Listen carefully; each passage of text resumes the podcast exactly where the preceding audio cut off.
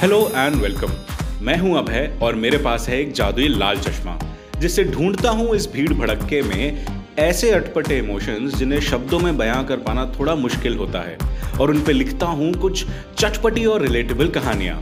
Stories that will make you feel happily nostalgic one emotion one episode at a time आज लेकर आया हूँ एक और नई कहानी, एक और अलग नज़रिए से। तो खुद सुनो और दूसरों को भी सुनाओ। और हाँ जो सुना जितना सुना। पसंद आए तो चैनल को फॉलो और शेयर ज़रूर करना।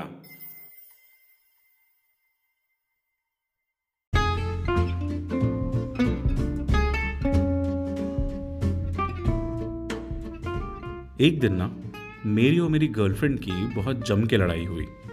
एज यूजल गलती मेरी ही थी। आ, लेकिन मैं सुबह का भूला जब शाम तक ठंडा होकर माफ़ी मांगने घर आया तो मेरी एक्सपेक्टेशंस के विपरीत, मैंने देखा कि उसके चेहरे का रंग तो एकदम खिला हुआ है। फिर हाथ पकड़कर जब वो मुझे धीरे धीरे कमरे में ले जाने लगी, तब मेरी कश्मकश और घबराहट धीरे धीरे एक्साइटमेंट में बदलती गई। पर भाई साहब, कमरे में पहुँचते ही कलेजा एकदम मुँह में आ गया। वहाँ एक प्लास्टिक के स्टूल पर सेवई के जितनी पतली जाली में बंद पड़ा हुआ था एक तोता। तोता, पालतू तोता। ज़िंदा तोता। मेरा एक्साइटमेंट भरा चेहरा थोड़ा वियर्ड सा हो गया। मुझे तोते से कोई तकलीफ़ नहीं थी। लेकिन मैं बचपन से ही कभी नहीं चाहता था कि कोई भी जानवर यूँ पिंजरे में रहे। ना ही मैं मेलों में कभी भी ऊँट की सवारी किया करता था। और ना ही शायद मैं शायद मैं एक से ज़्यादा बार कभी जू भी नहीं गया था।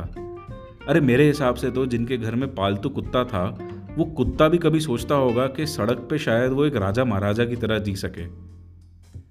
आज की कहानी लॉकडाउन आज़ादी और पंख फैलाने की हमारी इसी ज़रूरत की है।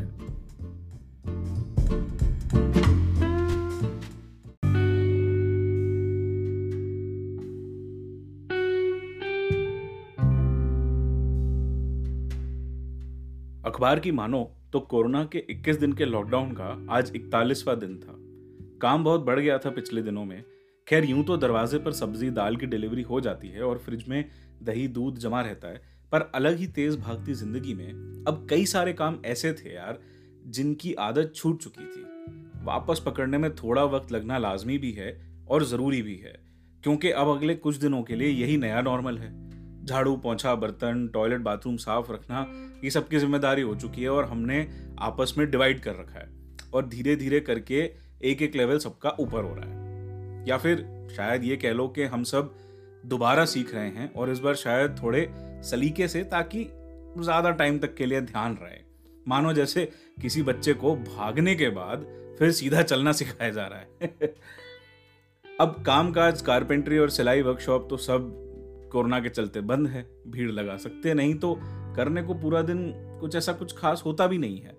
बस थोड़ी बड़ी मिली जगह में इधर उधर टहल लेते हैं। पर वैसे सारा दिन घर में रहना अजीब सा तो नहीं लगता। पुराने कमरे से तो लाख गुना बेहतर है और बाहर जाके हम पहले भी कौन सा तीर मार लेते थे। टाइम तो फिक्स ही हुआ करते थे। लेकिन अच्छा है, तीसरे माले की सीढ़ी को हमने चबूतरा बना रखा है। वहीं पर गप्याते हैं, वहीं पर ताज़ी हवा खाते हैं और वहीं पर डेरा डाल के शाम को दीवार के पार दिख रही दुनिया के नज़ारे ले लेते हैं। और हर सांस में फिर ऐसा लगता है कि हम थोड़े से ज़्यादा आज़ाद हैं। पर कभी लगता है कि इस आज़ादी की कीमत काफ़ी ज़्यादा है और यहाँ तुम्हारी लोगों की बहुत याद आती है। घर जैसा होकर भी सब कुछ घर तो नहीं है ना? अब ये सच है कि कि अपनों के साथ रहते हुए वक्त का पता नहीं चलता। ये भी तो सच है ना कि कई बार वक्त के साथ ही अपनों का पता चल जाता है। खैर, छोड़ो ये बातें। सोचता हूँ कि धीरे धीरे रोने की आदत कम करूँ, लेकिन वही है ना, सवा बारह साल से रोज सुबह भगवान के नाम के साथ बस यही शिकायत लेके उठता हूँ। बट आज ये दुखड़ा यहीं ख़त्म करता हूँ, क्योंकि मेरे को फटाफट निकलना पड़ेगा। घर वालों का फ़ोन काट कर मैं तुरंत अपने क्वार्टर्स भागा। दोस्त कल रिहा हो रहा था। तो उसकी फेयरवेल की खुशी में लंच की तैयारी करनी थी। बड़ी मुश्किल से जेलर साहब ने परमिशन दी थी। उसे नॉर्मल जेल से यहाँ हमारे पास सेमी ओपन जेल में आने की। लॉकडाउन में अच्छे कर्म करने का एक छोटा सा अच्छा प्राइज